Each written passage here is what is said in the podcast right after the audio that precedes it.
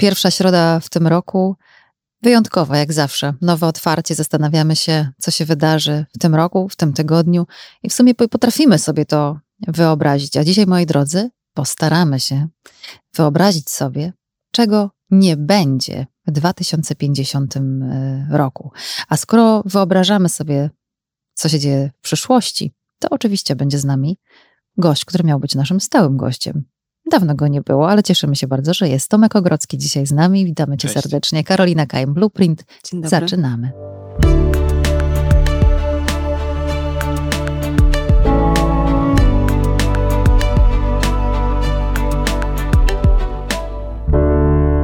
Mam wrażenie, że do tego odcinka wszyscy przygotowywaliśmy się dwa razy bardziej niż do wszystkich innych i każdy bardzo sumiennie odrabiał pracę domową. Mamy notatki. Mamy notatki, jesteśmy jak, szko- jak w szkole przygotowani yy, i bardzo się cieszę, że tak właśnie mamy trochę inaczej niż zwykle. Nie do końca podpytujemy naszego gościa e, o jego sprawy, jego życie, tylko każdy z nas ma się tutaj wy- wykazać yy, trochę inną kreacją. Bawimy się w futurologów, wróżbitów. To była, powiem wam szczerze, fascynująca zabawa, którą zaraziłam wielu ludzi dookoła. I każdy potrzebował na to kilku dni, żeby zastanowić się i przychodzić do mnie z własnymi refleksjami. Ale jestem bardzo ciekawa, jak wy poradziliście sobie z tym zadaniem. Mamy 10 rzeczy, może nam się uda wszystkie wymienić, a jak nie, to trudno. Myślę, że się niektóre mogą pokrywać. Ale y, pochylimy się trochę nad tym, nad tymi naszymi refleksjami, y, co będzie, ale raczej to by było takie może. Nie, no to by, to by było pewnie prostsze, ale y, bardziej przewrotne rzeczywiście jest y, pytanie, czego nie będzie w 2050 roku. Możecie to pomyśleć teraz też w sobie, więc jak gdyby zaczynamy. Tomasz, jak twoja praca domowa? Wiecie co, ja moją pracę domową zacząłem trochę od y, drugiej strony, bo ja myślę, że myśląc o przyszłości, warto jest na chwilę pomyśleć o przeszłości, nawet takiej bardzo bliskiej nam. I chciałem zacząć właściwie całe nasze nagranie taką myślą tego, że niecałe cztery tygodnie świat się przewrócił w ogóle do góry nogami, tak, technologicznie. A firma OpenAI, która jest jednym z liderów wokół sztucznej inteligencji, a otworzyła dla ludzi e, do testowania algorytm, z którym można rozmawiać i którego można o coś poprosić. I to, co ja zrobiłem, to myśląc o przygotowaniu się do tego podcastu, to zadałem sobie pytanie, co sztuczna inteligencja odpowiedziałaby na to pytanie. I w oknie czatu e, napisałem taką prośbę do tego algorytmu. E, napisz tajemniczy wstęp do podcastu o rzeczach, które mogą zniknąć w miastach e, na przestrzeni 50 lat. Użyj przynajmniej jednego faktu statystycznego i e, zrób wzmiankę o tym, że podcast e, jest hostowany przez Karolinę, Nataszę i Tomka i wymyśl nazwę tego podcastu. I teraz przeczytam wam, jaką odpowiedź dostałem. Witajcie w podcaście Znikające Miasta, prowadzonym przez Karolinę, Nataszę i Tomka. W miarę rozwoju urbanizacji, wiele rzeczy, które uważamy za oczywiste, może wkrótce zniknąć z naszych miast. W ciągu najbliższych 50 lat możemy zobaczyć wzrost samodzielnych pojazdów, co prowadzi do spadku potrzeby tradycyjnych form transportu. Te przesunięcie w kierunku samochodów elektrycznych znacznie zmniejszy również zanieczyszczenia powietrza w naszych miastach.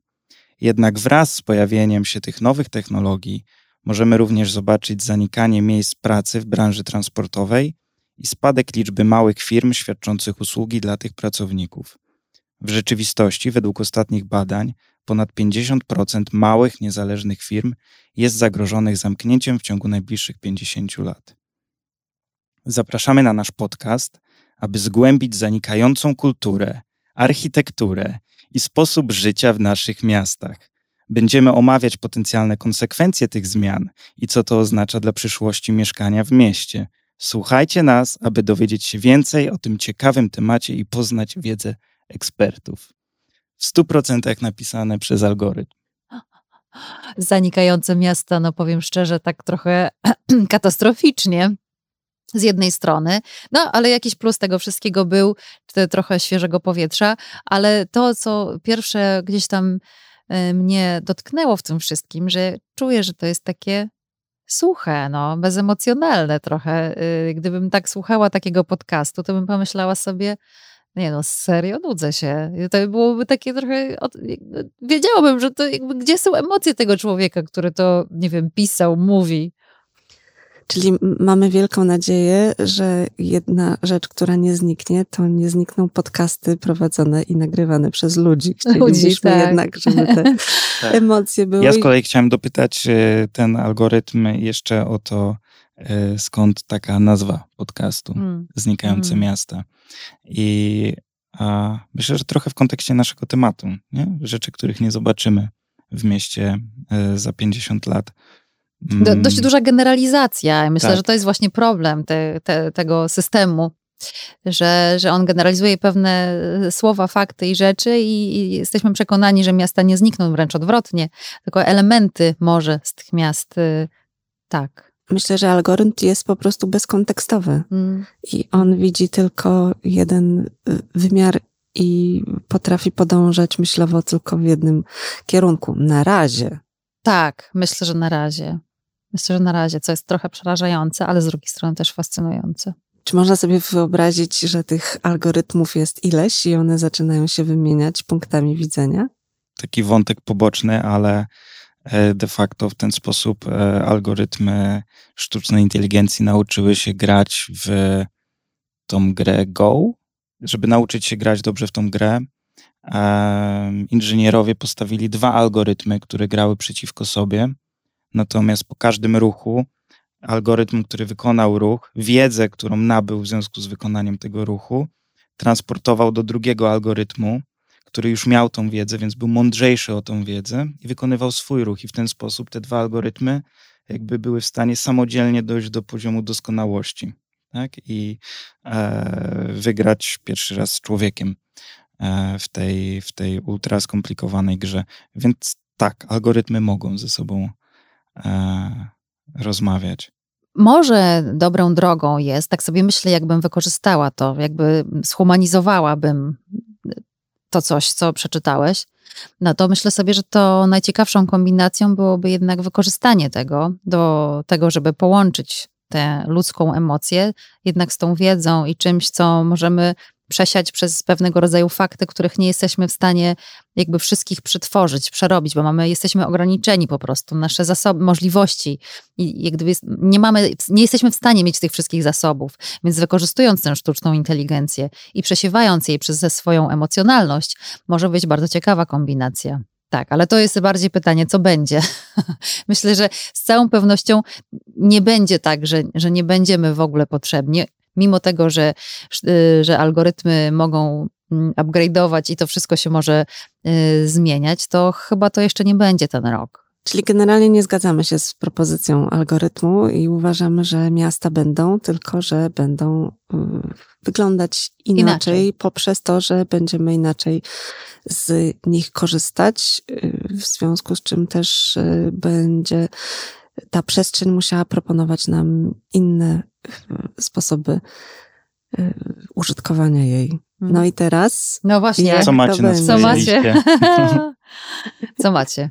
No, ja z całą pewnością jestem w stanie zgodzić się tutaj z, mm, z naszą sztuczną inteligencją, że możliwe, że no, to już wiemy, to wiemy na pewno, bo to jest do 2030 roku, że nie będzie samochodów spalinowych, a przynajmniej nie będzie nowych samochodów spalinowych, a do 2050 roku pewnie już się zużyją te y, stare, więc jakby jesteśmy w stanie już mieć jakby tutaj taką prawie pewność, że, że, rzeczywiście będziemy wszyscy jeździli, przemieszczali się elektrycznymi samochodami, ale myślę, że to, o czym nie myślimy wtedy, bo myślimy tylko o samochodach i tak dalej, ale to, że nie wiem dlaczego jakoś tak pomyślałam o tych znikających zawodach i tutaj tym tropem pod, pod, zaraz widzę, że podążyłam, ale że nie będziemy mieli z całą pewnością kierowców taksówek.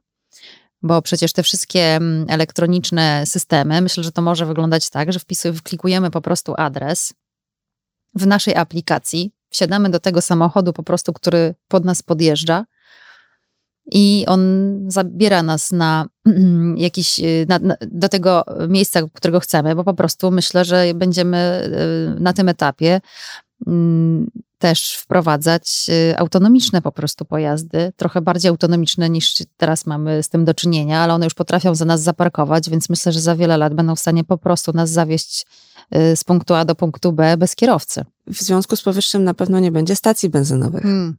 Tak, nie będzie stacji benzynowych, ale czy będą hot dogi wtedy na tych, no nie będzie, będzie to trudniej. No, stacje hot dogów. stacje hot dogów. Myślę, że stacje, te, bo teraz wiecie, zatrzymujemy się na stacji benzynowej i paliwo to jest jednym z niewielu elementów, które załatwiamy tam, mleko właśnie, jedzenie. To jest taki sklep kolejny, prawda? No na pewno będzie jakaś y, forma stacji mm, ładowania hmm. i podejrzewam, że y, coraz bardziej odchodzimy od y, wszelkich monofunkcjonalnych mm, typów usług, w związku z czym jest y, pewne, że ona będzie obudowana y, czymś, czy to będzie punkt y, handlowy, czy to będzie handel towarami, czy może informacją, czy emocjami, czy można tak, sobie wyobrazić relaksu. właśnie ładowanie samochodu połączone y, z konsumpcją y, kultury, a nie hot doga. czy to może być galeria sztuki, która jednocześnie wykorzystując tę chwilę, którą musisz poświęcić na pozyskanie nowej energii do przemieszczania się i jednocześnie pozyskujesz nową energię mm, intelektualną. Dlaczego nie tak. można łączyć funkcji y, zupełnie mm, inaczej niż to robiliśmy mhm. w takiej y, monofunkcjonalnej urbanistyce, architekturze, kulturze miasta? Ja myślę, że w ogóle dużo tego, co zniknie, jest związane z na pewno z transportem. To, to o czym powiedziałaś Natasza. Tak? Pewnie bym to ubrał w szerszą kategorię profesjonalnych kierowców, tak, którzy zostaną zastąpieni mm, pojazdami autonomicznymi. Też przygotowałem dwie takie statystyki, bo chciałem złapać, na ile to już dzisiaj jest temat, który rzeczywiście nie jest tylko takim e, buzzwordem, ale, ale, ale jest czymś, nad czym rzeczywiście się e, e pracuje. I dwie takie fajne informacje, które, które znalazłem dosłownie z, z, znowu z ostatnich e, dwóch miesięcy, to jest to, że po pierwsze, na przykład e, Stany Zjednoczone już wprowadzają e, takie regulacje, które mają umożliwić to, żeby można było w ogóle wyprodukować samochód bez kierownicy. Tak? I teraz na początku to będzie miało zastosowanie dla takich małych pojazdów autonomicznych, takich busików, które gdzieś tam mogą po lotnisku jeździć i tak dalej. Natomiast, że rzeczywiście, jakby jeżeli jest zachowany warunek, że ten pojazd jakby jest bezpieczny i na to są jakieś kryteria, no to będzie można go wyprodukować w ogóle bez możliwości tego, żeby człowiek mógł zaingerować e, w, w to, jak on się porusza. Druga, e, e, druga też informacja, trochę bardziej taki makroobraz, e, to dzisiaj rynek autonomicznych pojazdów w Stanach jest wyceniany na 4 miliardy dolarów, a szacowane jest, że w perspektywie następnych 7 lat to będzie prawie 200 miliardów dolarów. Tak? Więc ten skok na przestrzeni zaledwie kilku lat e, też jest potężny, co myślę, że pokazuje, jaka będzie dynamika też tych, e, tych zmian. Ja lubię też myśleć natomiast o tym, że ten potencjał tych samochodów autonomicznych to nie jest tylko e, związany z tym, że powiedzmy, my jako kierowcy nie będziemy musieli tych aut prowadzić, tak? ale to też wprowadza pewną potenc potencjalnie pewną harmonię w miasto. Chociaż ja wiem, że Karolina, ty lubisz myśleć o mieście jako o tam, gdzie iskrzy i jest konflikt i mm. są klaksony i tak mm. dalej. A wyobraź sobie miasto, w którym samochody jeżdżą same w jednym tempie, e, nie ma korków, dlatego, bo jakby to działa jak pociąg, nie ma świateł, bo nie są potrzebne i ten ruch uliczny jest cichy. I nagle chociażby w tej, w tej płaszczyźnie miasto staje się inne niż, e, niż jest dzisiaj. Czyli w sferze dźwiękowej na listę wpisujemy, że nie będzie dźwięku klaksonów. Jak sobie teraz pomyślałam, że to będzie wszystko takie usystematyzowane i z jednej strony piękne, ale ja lubię czasem kreatywnie jeździć jako kierowca. Wiem, że to wynika z tego, że jest taka potrzeba i że może nie miałabym tej potrzeby, ale kurczę, jednak by mi czegoś brakowało w tej kreatywnej jeździe, że się jednak czasem muszę poprzeciskać i mieć taką jeszcze wewnętrzną satysfakcję, żeby mi się udało. Może to też jest tak, że to, co jest w tej chwili obowiązkiem, stanie się po prostu przywilejem albo mm. przyjemnością, bo wydaje mi się, że ta y, chęć sprawowania kontroli nad pojazdem, jaki by on nie był, y, z czego jest zbudowany, jak wygląda, to ma drugorzędne y, znaczenie. Pierwszorzędne znaczenie ma właśnie to, że y, mam wpływ, kontroluję, zarządzam, ścigam się ze sobą, z kimś, z emocjami. Może na to po prostu trzeba znaleźć inną przestrzeń niż typowe miejskie ulice. No tak, tak, które ja osobiście uważam, y, tak, wiem, często mówię, że miasto to konflikt, ale y, w mojej wyobraźni y, w pełni wystarczy konflikt intelektualny. Konflikty drogowe mm, z wielką chęcią bym zlikwidowała jako takie. Ruch na drogach trochę mamy zaliczony. Jest to tak. w sumie z jednej strony przyjemna wizja, mniej spalin, klimat zdecydowanie zyska i nasze zdrowie, i płuca, i tak dalej. E, trochę porządku być może dzięki temu się wkradnie w nasze życie, trochę świętego spokoju, trochę więcej bezpieczeństwa.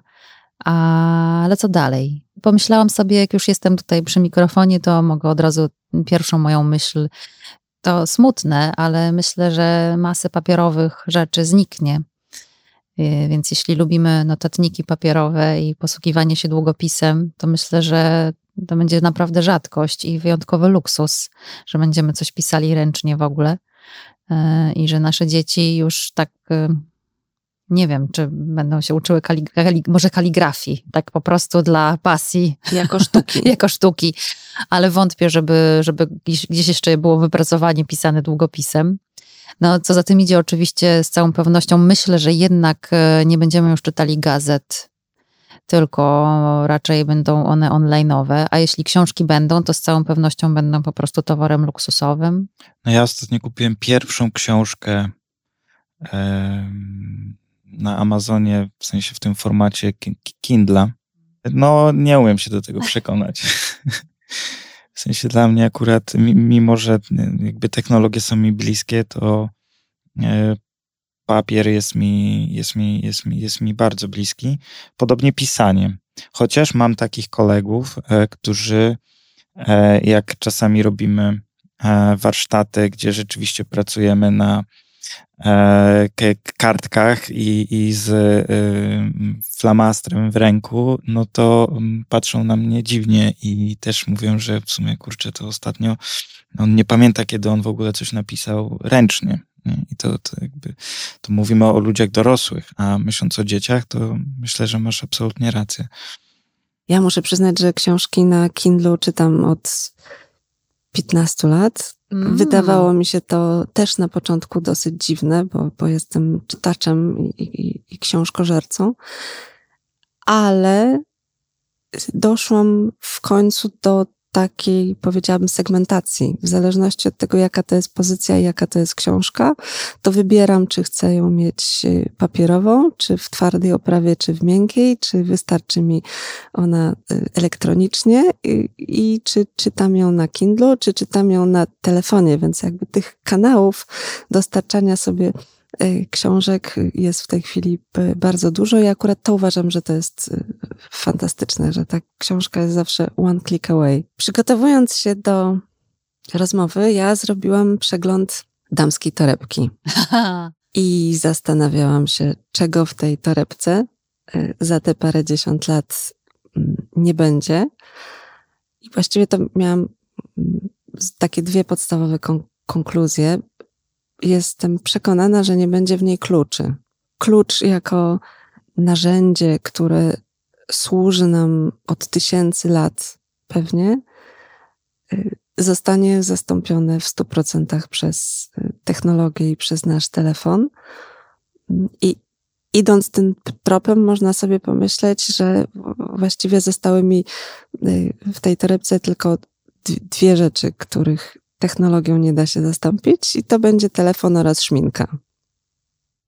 Ja tak. myślę, że te, telefon może zniknąć już w ja perspektywie myślę, 50 być, lat. Tak, tak, tak. To już zegarek załatwi wiele. Myślę, że to otwieranie drzwi również zegarkiem załatwimy, tak jak płacenie w sklepie. Szminka będzie, nie, nie ma szans, żeby jej nie było. A Tomek, co by, co by zostało w twoim plecaku? Dzisiaj w moim plecaku jest e, zazwyczaj jedna książka e, i komputer.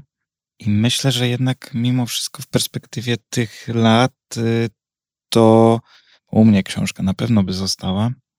Natomiast pewnie, tak jak mówicie, generalizując, to raczej kurczę, chyba mężczyźni przestaną chodzić w plecakach. Bo nie będzie co tam już e, wkładać. wkładać. Teoretycznie dzisiaj, mm, mając zegarek, możemy zadzwonić, możemy zapłacić. Jeżeli mamy tylko umiejętność tego, żeby zagospodarować swoją głowę czymś, to mm, nie musimy mieć żadnych innych rzeczy do tego, żeby, żeby e, funkcjonować, tak? Ja, ja potrafię przejść e, wiem, z domu do, z, z, domu do pracy, jakby tylko z, tylko z, z zegarkiem i mimo wszystko nie mam poczucia, że cokolwiek, e, e, czegokolwiek nie mam ze sobą. A, a, a propos chodzenia po mieście, to mam jeszcze takie przemyślenie, że to, czego nie będzie w perspektywie tych, e, tych powiedzmy 50 lat, to myślę, że kontakt z człowiekiem, mm, kiedy wchodzimy do sklepu, też będzie czymś unikatowym.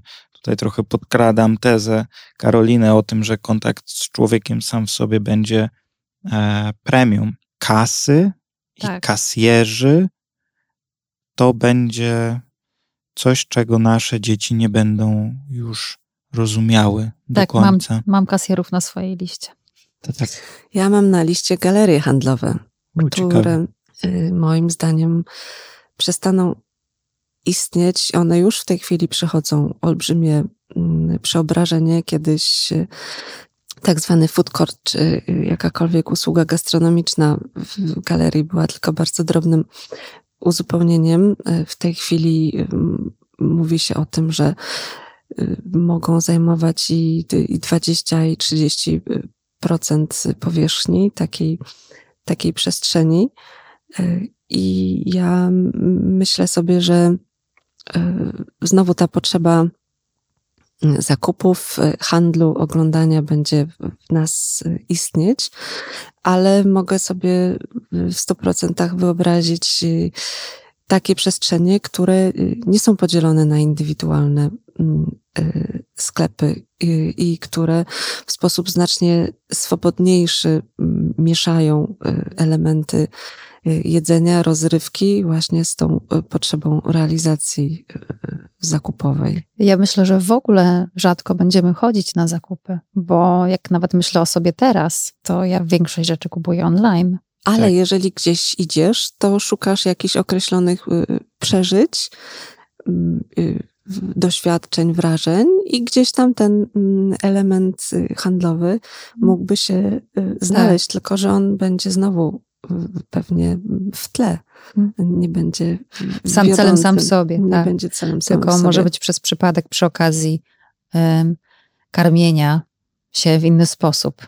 Słuchajcie, a biorąc tak, pod, jakby wyobrażając sobie, że pracujemy powiedzmy głównie z domu, zakupy a robimy online i to nie tylko zakupy jakieś tam odzieżowe, ale też e, spożywcze i, i, i to takie nawet pierwszej potrzeby. Tak? Zakupy robi za nas lodówka. Tak. To co w takim mieście przyszłości będzie w ogóle taką agorą, wokół której ludzie będą się przecinać? Moim zdaniem to musi być taka zadana lekcja integracji. Myślę, że będziemy mieli brak, brak drugiego człowieka takiego fizycznego że, że widzę to teraz, jak bardzo ludziom potrzeba się integrować w różnych przestrzeniach poza pracą, że właśnie bardzo chętnie chodzą na ceramikę razem, żeby w ogóle spotkać drugiego człowieka i nawet jak się do niego nie odezwą, to mają go blisko siebie, albo że właśnie jednak chodzą na, na jogi, mimo że ćwiczą, mogą ćwiczyć online w domu, ale jednak ta potrzeba po prostu obcowania z innymi ludźmi albo z naturą jest jednak w nas tak silna, że szukamy i myślę, że przeżywają teraz taki, nie wiem, może renesans, właśnie takie dodatkowe zajęcia rozwijające pasję, trochę muzyki, czegoś, co po prostu możemy robić wspólnie. I, i to, to może być taka po prostu przestrzeń, tak jak są na przykład szkoły i właśnie o, system edukacji będzie najprawdopodobniej inny. Pewnie się dzieci będą uczyły też online, ale jest dużo takich teraz systemów, gdzie dzieci uczą się w domu, ale mają takie zajęcia, które ich po prostu integrują i one nie są standardowym pojęciem szkoły, ale mają takie zajęcia, w których mogą się spotkać, powymieniać energią. I teraz już znam takie firmy, które pracują głównie on, y, online z domu, ale tylko i wyłącznie spotykają się dwa razy w miesiącu, na przykład na integracje, w których malują, coś robią razem, y, wyjeżdżają razem na wspólne bieganie, biegają razem maratony i to są zupełnie rzeczy niezwiązane z pracą, ale takie, żeby w ogóle budować zespół. Więc myślę, że będziemy jednak potrzebowali tego drugiego człowieka obok siebie. Myślę, że zdecydowanie y, nie zmieni się to, że będziemy y, musieli się odżywiać. A od zawsze mm, jedzenie i picie było bardzo społecznym zajęciem. I myślę, że y, właśnie te przestrzenie, które staną się tą, tą agorą, tym, tym miejscem, do którego będziemy chcieli przybyć z własnej woli, będą się koncentrowały y, wokół jedzenia, bo y, jest to potrzeba, którą ma każdy. Nie każdy ma potrzebę obcowania ze sztuką, nie każdy ma potrzebę jakichś przeżyć intelektualnych, ale każdy ma potrzebę jedzenia. I to dla mnie jest jakby tutaj i szansa, i zagrożenie. Ja osobiście boję się tego trendu całkowitej pracy z domu i takiej totalnej izolacji, bo uważam, że to otwiera bardzo dużo y, różnego typu y, zagrożeń związanych na przykład z tym, że tradycyjna forma pracy daje y, jakieś wyzwania intelektualne, których ilość w domu może być znacząco ograniczona. Mam wrażenie, że to, wokół czego krążymy, to jest trochę, myślę, zamykania w domach pewnych e, czynności e, takich mocno funkcyjnych, tak? czyli praca, zakupy przyjadą. E, natomiast czy możemy postawić taką tezę, że ta przestrzeń mm. miejska będzie trochę taką przestrzenią do, do budowania tych, tych doświadczeń, tej zabawy, tych, takiego experience, nie? takiego czegoś, co jest e, jakby dla nas za, zawsze jakąś tam wartością dodaną, nagrodą. Tak? Czy, czy, czy możemy postawić tezę, że miasto będzie de facto pełniło funkcję takiego, takiej nagrody, jakby za to, co my za to, co my robimy w domu, natomiast e, ono już nie będzie służyło do tego, żeby mm, właśnie wykonać jakąś taką konkretną gdzieś tam czynność w stylu pójść do e, sklepu. Tak, ten basic zostanie w domu, załatwiony zazwyczaj nie przez nas chyba, że będzie to praca, chociaż jak gdyby wiemy już, że sztuczna inteligencja dużą część tej pracy może za nas po prostu odwalić. Również prace domowe. Był niedawno taki test, chłopak e, starał się odrabiać prace domowe dzięki sztucznej inteligencji, poszło mu świetnie, więc myślę, że masa takiej naszej pracy może być przez sztuczną inteligencję za jakiś czas e, załatwiana. Jakby trzymam kciuki tylko za nas, że będziemy mieli ochotę rozwijać się właśnie i ten experience miejski czy niemiejski będzie szedł w dobrą stronę, że będziemy mieli ochotę inwestować w siebie w dobrych kierunkach po prostu. Myślę, że w optymistycznej wizji można mm, wyobrazić sobie, że miasto jest takim rozszerzonym e, placem zabaw, zarówno mm. dla e, młodszych, jak i dla starszych bez granicy Y, wiekowej i jest taką przestrzenią konsumowaną tylko i wyłącznie z y, przyjemnością, która dostarcza zarówno y, możliwości kontaktu z drugim człowiekiem, jak i właśnie wrażeń artystycznych, czy jest też przestrzenią sportową. Myślę, że też niektóre miasta mm, świadomie już stawiają pierwsze kroki y, w kierunku tego, aby może nie całe miasta, ale określone mm, strefy wydzielone miejskie y, stawały się takimi przestrzeniami. Ale myślę, że to jest, że to jest wizja optymistyczna. Myślę, że w przestrzeni miejskiej nie będzie płotów. Chociaż bardzo bym chciała, żeby zostały te murki. Przy, przy szkole, o których rozmawialiśmy y, przy innej okazji, bo to są zawsze takie punkty agregujące właśnie ludzką obecność. No to skoro jesteśmy przy płotach, to myślę, że może ta przestrzeń zielona miejska może inaczej trochę wyglądać. Przez to, że będzie najprawdopodobniej trochę bardziej ciasno. Z pewnością będziemy wprowadzać więcej mm, produkcji rolniczej do mm. miasta. To, co kiedyś było totalnie wyseparowane, czyli jeździliśmy pod miasto, żeby żeby kupić produkcję rolniczą w tej chwili, między innymi po to, żeby y, nie jeździć i lepiej wykorzystywać tę przestrzeń, będziemy mogli realizować y, w mieście, chociażby w takich strukturach, y, które mówią o, o uprawach na dachu albo w ogóle o, o uprawie na wielu piętrach. Podoba mi się ta wizja takich miejskich, nie tylko ogrodów, ale rzeczywiście działek małych Takie działek tarasowych. powstają, funkcjonują w Amsterdamie czy w Paryżu i to już, to, to już nie jest futurologia, ja myślę, że to jest początek trendu, dobrego trendu. Dobrego trendu. A co powstanie w miejsce tych wszystkich znikających miejsc, o których sobie powiedzieliśmy? Znikną witryny sklepowe, te, te długie pasaże, takie high streetowe, czy one jakby w co, co tam się zadzieje? No myślę, że ludzie będą potrzebowali gdzieś mieszkać. W sensie, skoro będzie coraz więcej nas w miastach, to będziemy potrzebowali więcej przestrzeni i mieszkań.